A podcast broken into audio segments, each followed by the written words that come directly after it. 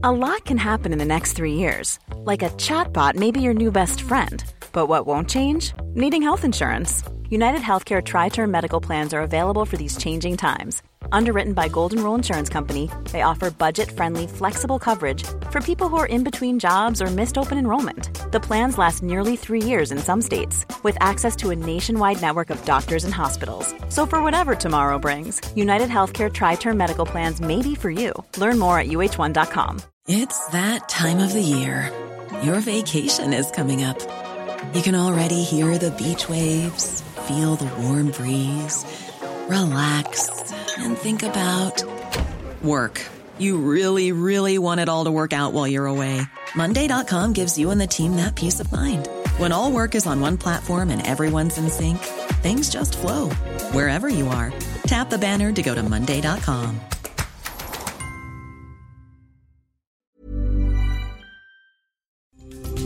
Dairygold Agribusiness for quality feed, expert service, and support you can trust.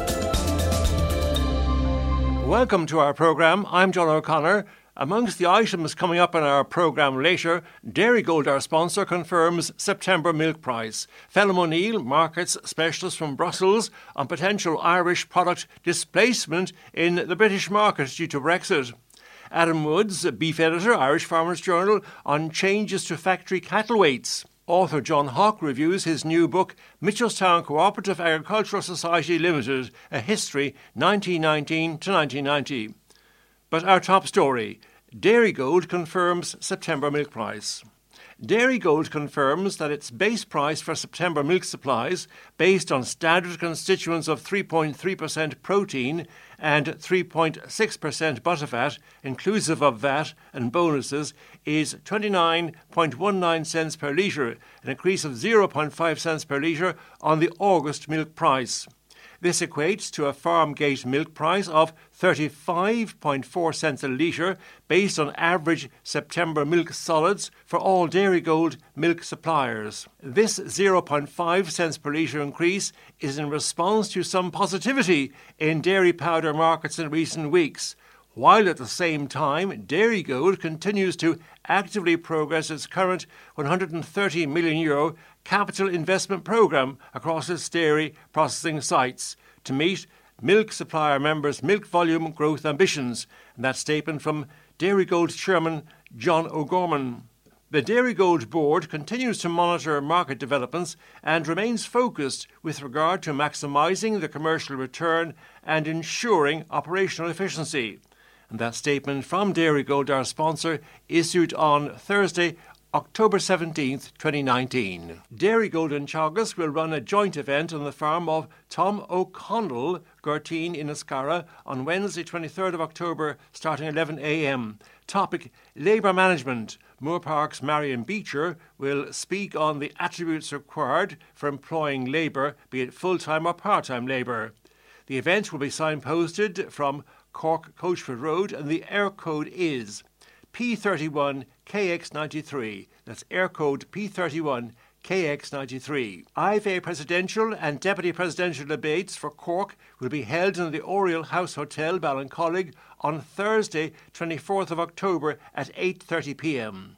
The IFA invites all members to attend this debate so they can hear firsthand the policies for the next four years from each of the candidates and will get the opportunity to put questions to each of them in a question and answer session. An important IFA meeting is planned for 23rd of October 2019 an IFA regional dairy farmer meeting on managing dairy calves and milk price outlook. It takes place in Rochestown Park Hotel, Cork from 11am to 1.30pm. That's from 11am to 1.30pm. Panel contributors from the IFA, from Teagasc, ICBF, ICOS Marts, and local co-ops. Topics for discussion. No sustainability with profitability. Management of dairy calves, improving calf to beef value, and milk price outlook. And that's all taking place in Rochestown Park Hotel, Cork from 11am to 1.30pm on Wednesday, 23rd of October. The 37th National Dairy Show has been underway at the Green Glens Arena in Millstreet since 9 o'clock this morning, attracting large crowds already. That's the National Dairy Show Green Glens Arena, Millstreet, open since 9 this morning. The National Dairy Show since 9 o'clock this morning in Millstreet. The department has announced that interim nitrogen and phosphorus NMP statements for the period January to August 2019 are now available on the department's online system, and that's www.agfood.ie. The Minister for Agriculture, Food and the Marine, Michael Creed TD, on 16th of October announced the commencement of advance payments under the 2019 Basic Payment Scheme BPS, including greening. Minister Creed said he was happy to confirm that advance payments under the BPS worth 747 million euro to 114,500 farmers had commenced issuing on October 16th. Minister Creed said these payments are a vital support for farmers across the nation and contribute greatly to maximising income and cash flow in the sector. And that's Minister Creed announcing advance payments of 747 million euro under the 2019 Basic Payment Scheme BPS to 114,500 farmers. A major conference on forest farming will take place in the Celtic Ross Hotel, Rosscarbery, County Cork on Monday, 21st of October. It'll be opened by Agriculture Minister Michael Creed and starts 9am. Registration is essential. Further information from Munster based Forest Owners Cooperative Society Timber Producer Group, and the website is focs.ie website. And that conference on forest farming takes place at Celtic Ross Hotel, Rosscarbery, County Cork, on Monday, 21st of October, starting 9am, scheduled to be opened by the Minister for Agriculture, Food and the Marine, Michael Creed. Next item Cork East Ploughing. Mr. Philip Cotter, PRO for the Cork East Ploughing Association. Philip, welcome to the programme. Tomorrow's match in Bartlemy. You have details on that, Philip? Thanks very much, John. That's correct. Yeah, after our break for a couple of weeks, we're back on this on stream again on tomorrow in Bartlemy and uh, on the lands of Mr. Terence Coughlin by his kind permission. Now, we ploughed on this field before, and the best direction I can give anybody, it's on the old Rathcormac Watergrasshill Road, and it's on the roundabout. The field on the roundabout most of the ploughmen will be familiar with it. We ploughed in it twice before, I think, or a few times. So that's on tomorrow. Now we're starting very sharply at 11 o'clock because of the, the weather and, and evenings close in terribly quickly. So it's starting sharp at 11 o'clock, and anybody interested in ploughing could get in contact with Dermot Dorgan on 087 2625165 before or up to 2 p.m. today. That's contact Dermot Dorgan on 087 by 2 p.m. today for entries. And hopefully we'll be uh, up and running at 11 sharp and the day is forecasted good. So at this stage they kind of have their minds made up that they'll try and run the match. Uh, we had pretty bad weather for the past few days, but if the day's anywhere fair, they're uh, very interested in going ahead. So that's it, John Bartlemy tomorrow um, on, on the lands of Terence Coughlin, on the roundabout on the old Rathcormac, Watergrass Hill Road, we ploughed there before, and uh, 11 o'clock sharp start. Thank you very much.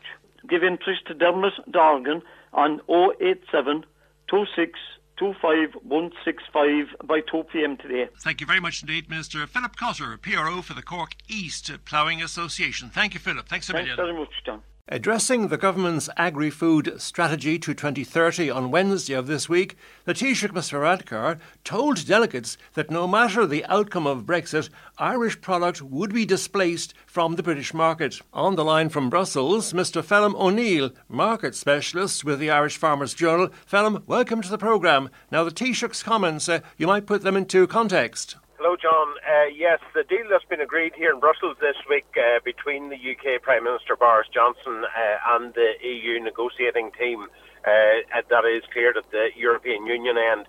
Uh, the UK Prime Minister now has to take this back to the UK Parliament. Uh, the debate will start on Saturday morning, but actually, what I'm hearing is that it'll be quite late in the day on Saturday when they take a vote on it.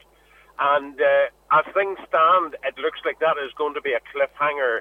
Uh, the Democratic Unionist Party, who had a, I suppose, whilst it wasn't a, a coalition, it was more like a, a confidence supply type arrangement with the Conservatives. Uh, they've said that they're not going to vote for it. Now, they haven't explicitly said yet that they're going to vote against it, uh, but it is thought uh, that they will oppose it. So, uh, well, the Prime Minister is relying on a number of opposition MPs from the Labour Party uh, to, if you like, as they call it, cross the floor of the House and vote with his party. And he needs all his own party members to come on board. And if you remember back a few uh, weeks ago there, 21 Conservative MPs were expelled because they voted against a piece of legislation or they voted against the idea of the UK leaving without a deal. So it now goes into what has been the entire, and I suppose the only word we could describe it is we could spend the next hour talking about the complexities of the UK political system and the votes in Parliament. And basically, it's going to be touch and go if the Prime Minister can get a majority for it. He has a decent chance, mind you. There's a number of MPs that would have very publicly opposed previous attempts because, again, don't forget, this is the first attempt that Boris Johnson's had at getting the deal approved by Parliament, but his predecessor, Theresa May, tried on three occasions uh, to get her deal through uh, Westminster. And there, indeed, there's many people would say that this is a much worse deal from a UK perspective. It's certainly a harder Brexit. Uh, uh, the big difference, of course, is that he has included this time Northern Ireland, if you like, being uh, not necessarily separated. They're putting great emphasis on that they're going to be very much part of the United Kingdom, and indeed the Taoiseach has said that uh, at the end of the summit in Brussels. But the thing about Northern Ireland is it is going to be aligned with European Union customs and European Union regulatory standards. So, in practical terms, that means the North will be effectively uh, that that's what will avoid the need for checks on the island of Ireland It'll remove, it'll mean the border on the island of Ireland will stay pretty much as it is at the minute. It's a line on the map. The signs might change from kilometres per hour to miles per hour, but that's basically it. And, and that's where uh, that's where it's going to be. It means that northern milk and northern sheep can continue to come south, uh, and of course our pigs will be able to go north still. Where it gets difficult, and, and again, what we had warned about in the journal this week, uh, when we now go into, uh, if the deal is passed, and let's assume for a moment that it is, if the deal is passed in the Westminster Parliament, we go into a situation then called the transition period. That is currently timed to last until the end of 2020. The purpose of that is that a new free, future free trade deal is negotiated between the EU and the UK. That's going to be a difficult negotiation, and it's quite likely that that could be extended by a year or perhaps even more. And it's what happens at the end of that period. Irish farmers today, if this deal's passed, needn't worry uh, for the next, at least uh, until the end of 2020. Everything will be business as usual. But after that, it will depend on the free trade deal that's agreed between the European Union and the UK. And the difficulty is that deal, it's not going to be the same as EU membership. That deal is going to involve checks at the port of Holyhead and the port of Fishguard for, for shipments out of Ireland through Dublin and through Rosslare. Uh, and indeed, and, and then it goes from Cork across uh, to the UK as well. So that is where it gets difficult. Uh, if the deal is passed for Irish farmers, it's okay, but only for now. The real difficulties lie ahead with whatever future trading arrangements come up with. Sorry, that's a bit of a long-winded uh, answer to a short question, John, but I hope it makes some sort of sense. No, it's uh, concise and uh, comprehensive. And uh, I'm talking to you, Phelim, in the context of uh, the Taoiseach's comment that regardless of how Brexit works out, our relationship with the UK is going to be different. And there is going to be, unfortunately, product displacement, Irish product displacement in the UK markets. And we think immediately, of course, of the possibility they import a lot of uh, beef from the Mercosur countries. Uh, absolutely. Uh, you know, and that is it. We're talking about now the period whenever the free trade deals agreed. It's not going to be the same as EU membership where we go into the UK market and the UK market has the same tariffs as the rest of the EU. It doesn't necessarily have to be like that. They will be at that stage whenever after the end of 2020 or whenever the end of the transition period happens. They will be in a position to negotiate their own free trade deals with the, the rest of the world they can make a deal with Mercosur, they can make a deal with the United States, they can make a deal with Australia and New Zealand. And the reality is, any of those countries are big exporters of beef and lamb. And whatever they give them by way of access into the UK market will actually make that uh, the UK market cheaper for beef and indeed lamb than it is at the moment. And you know, in terms of looking at this through what they call the UK consumer eyes as opposed to farming eyes, this is one of the used to always talk about the dividends of Brexit. One of the dividends for UK consumers is that they certainly could have cheaper beef in uh, in a post-Brexit era, and that's what we would worry about in the Farmers Journal as to what might happen because it'll be Irish beef. We're we're the top supplier of imported beef. It'll be Irish beef price that'll be undermined by any generous free trade deal that's done between the UK and either uh, Brazil, any of the South American countries, United States, uh, Canada, Australia, or New Zealand. Any of those countries in particular all of them are huge meat exporters. Thank you very much indeed, Mr. Phelim O'Neill, market specialist based in Brussels most of the week and uh, writing for the Irish Farmers Journal. Thank you, Phelim, and we'll wait and see. But of course, uh, this weekend we await the outcome of the, the vote in the UK House of Commons. There is a, year or so when there won't be any change, and people might get an opportunity of getting ready for a future shock. Phelim, thank you very much indeed. Thank you, John. Hey there, it's Michelle Norris. I'm host of a podcast called Your Mama's Kitchen. When I travel, I'm usually looking for a way to find a taste of home when I'm not at home. And one of the things I love to do when I am at home is entertain. And Airbnb allows me to do that. When I was in California recently, I rented a house that had a great kitchen. And when we were sitting around the table, we we're all thinking, we're in someone else's house. Someone could be in all of our homes as well. If you have a home, but you're not always at home, you have an Airbnb. Your home might be worth more than you think. Find out how much at airbnb.com/slash host.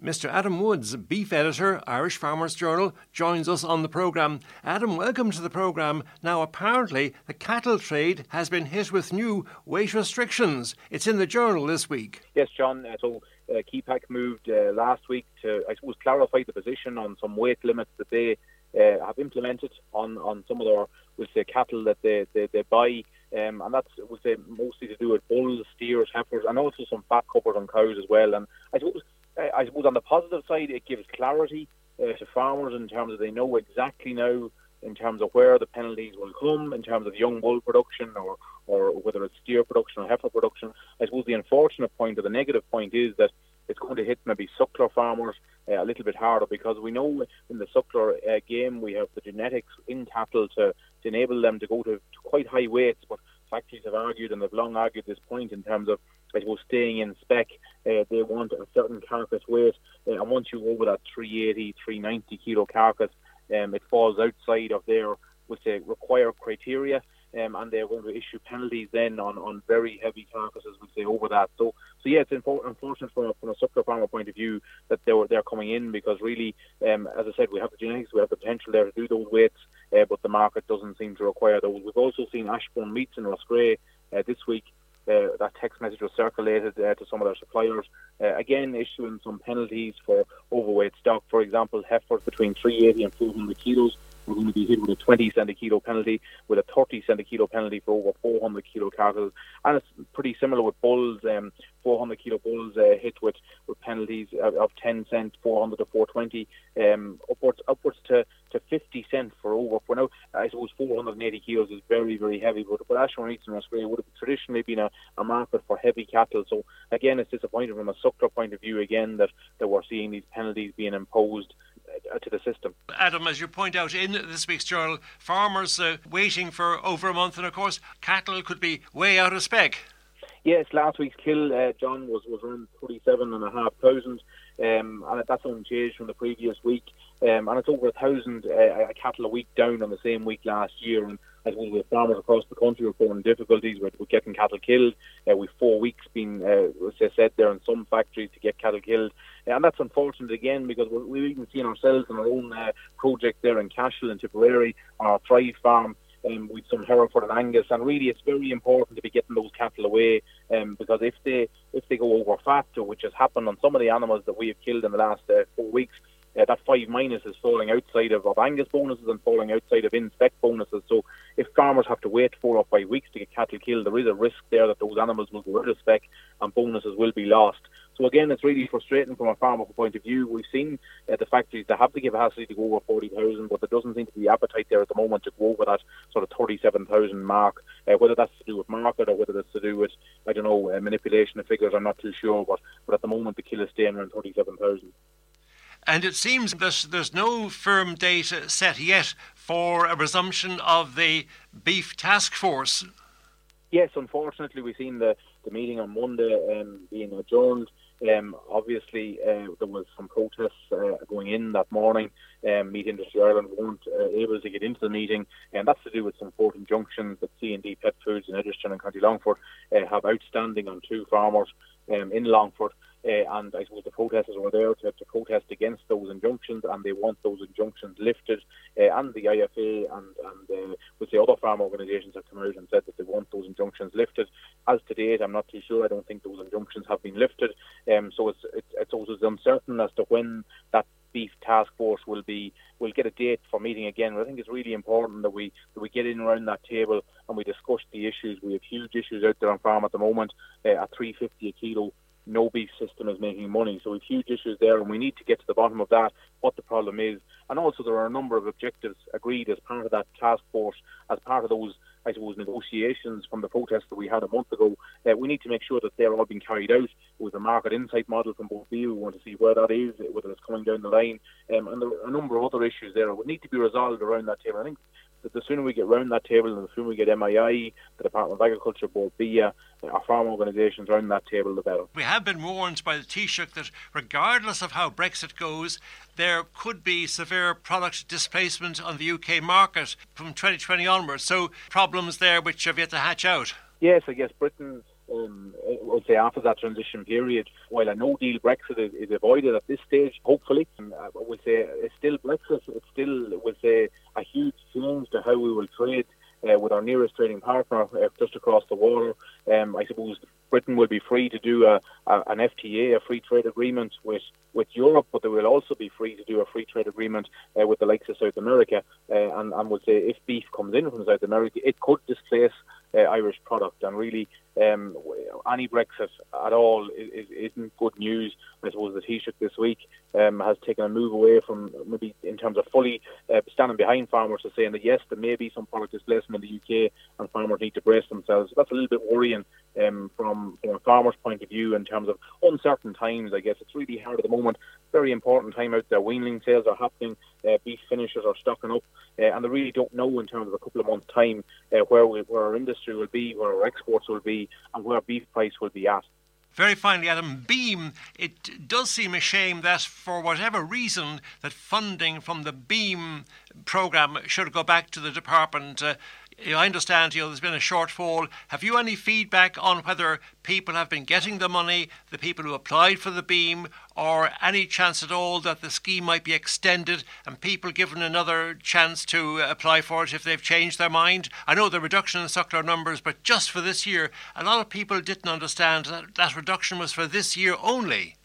Yeah, as of as of the moment, uh, there is no plans to reopen that scheme. Yes, about 78 million of that scheme will only be spent uh, that's unfortunate because there was hundred million there, but I think the department have made a mistake here in terms of, um, you know, implying that that suckler cow will say five percent reduction, you know, that that organic nitrogen five percent reduction.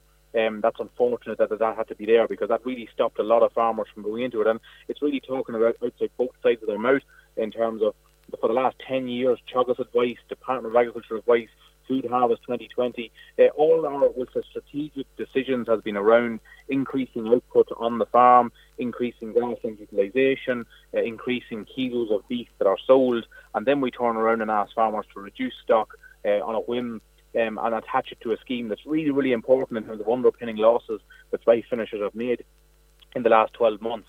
Um, so confirmation letters have issued this week to farmers uh, saying that they are part of the scheme and outlining the details around the reduction in nitrogen that has to take place. Uh, that's next year from from from uh, July 2020 uh, to, to July 2021. Um, and I don't think at the moment there are any plans to reopen that scheme. So again, it's, it's unfortunate that the full monies haven't been spent. Well, thank you very much indeed, Mr. Adam Woods, beef editor, Irish Farmers Journal, for taking our call. And we can only hope for the best that we won't have too much product displaced on the markets by imports from Brazil, etc. But it is a rather scary situation after 2020. But let's hope things work out. Thank you very much indeed, Adam. Thanks a million. Thanks, John. Speaking to Mr. Morris Shine, B&T Dry Stock Advisor with the Teagasc office in Mallow. Morris, there is a Teagasc Dairy Dairygold event I think you want to mention. Yeah, so there's a Teagasc Dairygold uh, joint programme uh, event taking place on Tom and Helen O'Connell's Inniscarra on Wednesday, the 23rd of October at 11am. Uh, Tom is a monitor farmer in the joint programme and he's made, the focus of the event is on labour management. Uh, just a bit of background on Tom's. Uh, Tom is milking 310 cows and has two full-time people employed as well as relief labour throughout the year. Um, so Tom is well experienced in dealing with labour management. Uh, Marion Beecher from Moorepark will discuss labour management and tips on how to become a better employer. Uh, the farm is located near Inniscarra Dam, which will be signposted from the Cork Coachford Road. Uh, the Eircode uh, for the farm is P31 KX93. That's P31 KX93.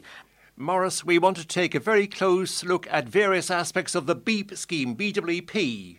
The BEEP scheme is the Beef Environmental uh, Efficiency Pilot Scheme. Uh, essentially, most people know this as when you go out and weigh the cow and calf.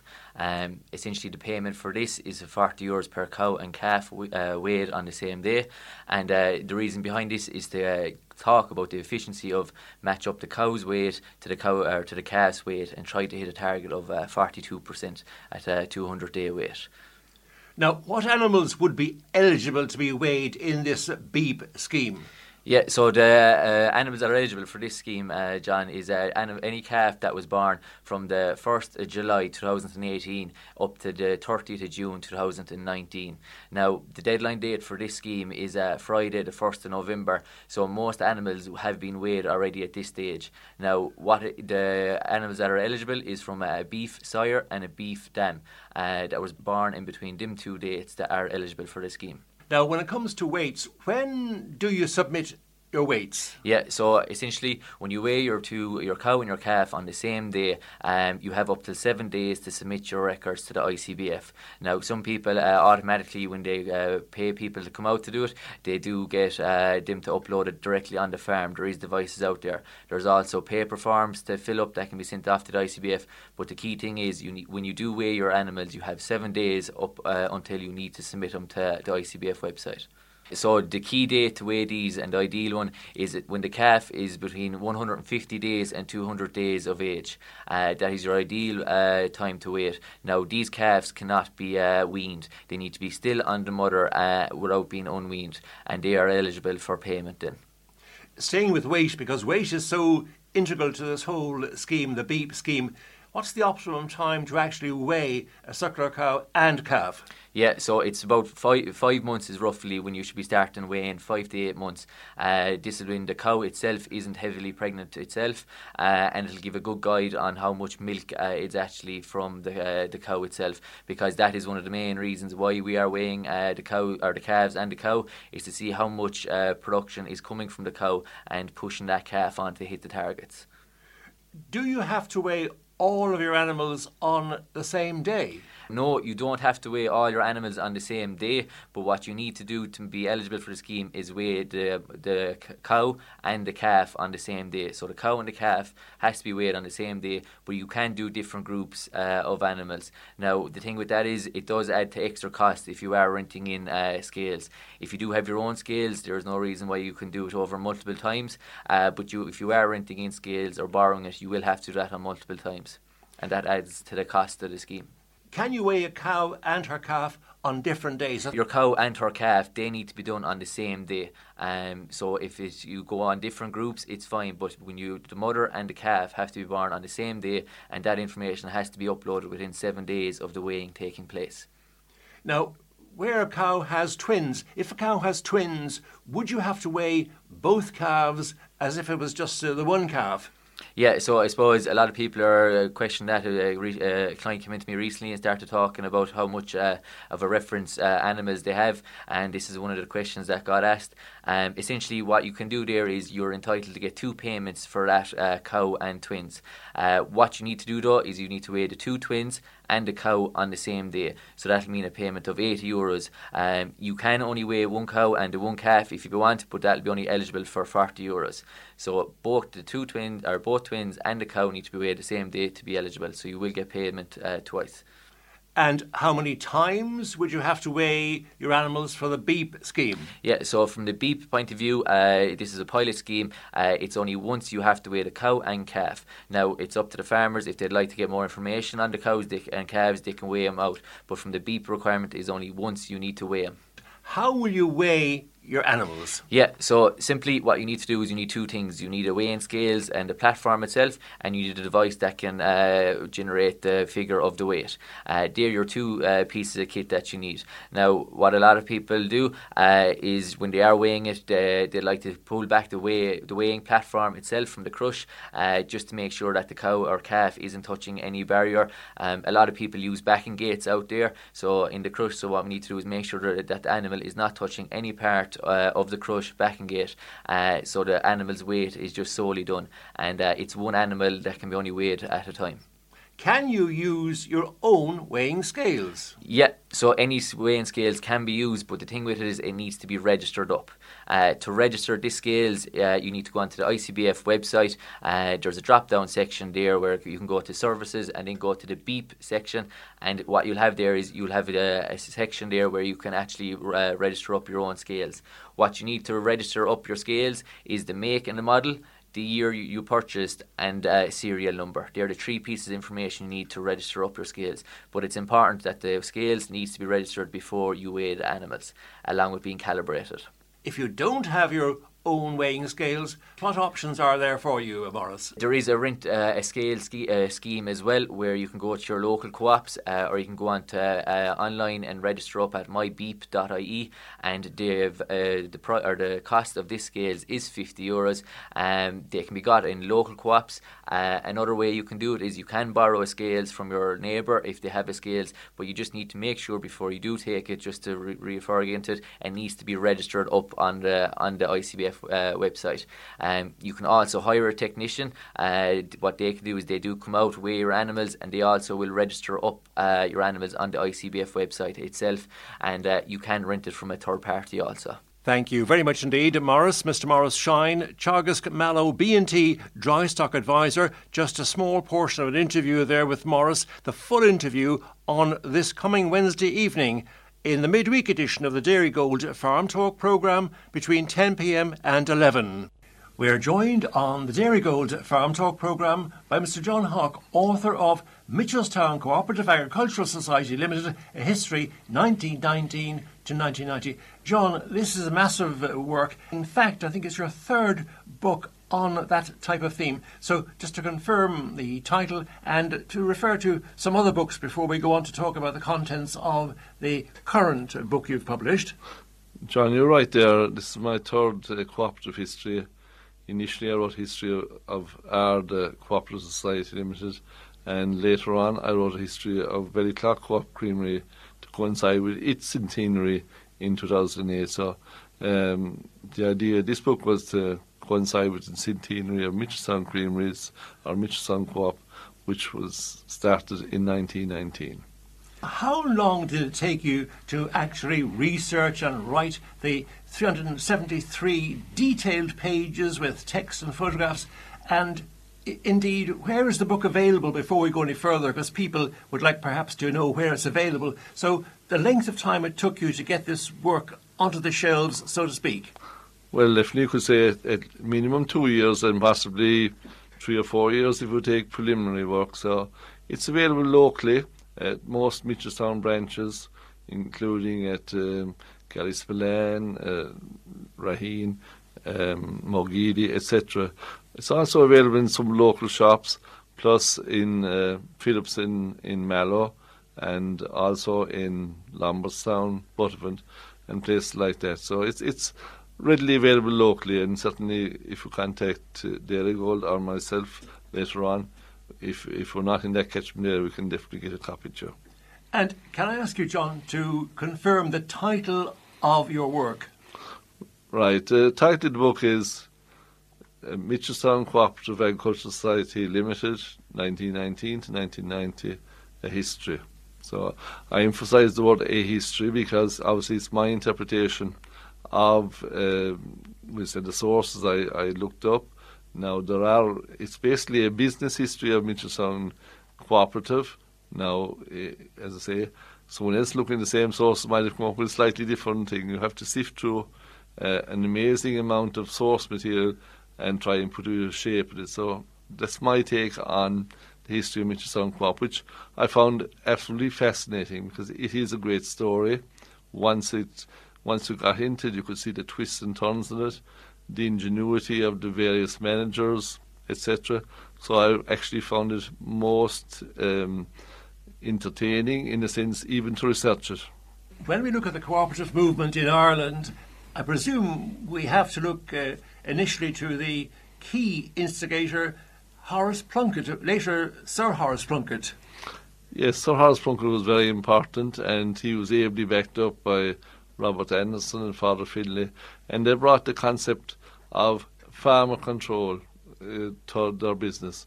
They had this idea if the farmers banded together, they say either in purchasing their requirements, feed or fertilizer, or in the sale of their produce, milk, cattle, etc., then they will get a better return for their money and uh, for their business. And their motto was better farming, better business, better living. So, I mean, their idea was that they wanted the farmer, the primary producer, to have the benefit of his labour. And, uh, you know, it was a, a big boon to, to local small towns, small villages, especially the creameries without the farmer's produce, uh, you'd have nothing to manufacture, whether it was butter or uh, slaughter pigs, etc. And also in that regard, you to take account of the many employees of the cooperative who gave lifelong service, you know, whether they were working in, in the branch stores, the branch creameries, the piggeries, the farms, etc. So it was a kind of a combined effort, and certainly there was pride of place, you know, in those sort of enterprises. And there is still a great loyalty to the concept of Mitchelstown Cooperative Agricultural Society Limited. You really ought to mention a number of key people who, through the years, were instrumental in bringing Mitchelstown Cooperative Agricultural Society to the great role it took up in uh, following years. So, some prominent names associated with the co op. Well, I suppose initially to start off with, uh, we say 1919, the store manager was David Walsh, and he put in a firm foundation for the society. Next in line, or next, next major player was Eamon Roach, who became manager of Mitchelstown Creameries when they established a creamery division in 1925. And he was instrumental in securing a license to manufacture processed cheese, with which Mitchelstown became synonymous over the years. He established the trademarks of Galtee, Calvita, Three Counties, which became iconic brands in their own right. Now, backing those sort of people up, you had a very dedicated committee. You had the likes of Conor Bryan, who was chairman for 42 years, which sounds amazing in this day and age.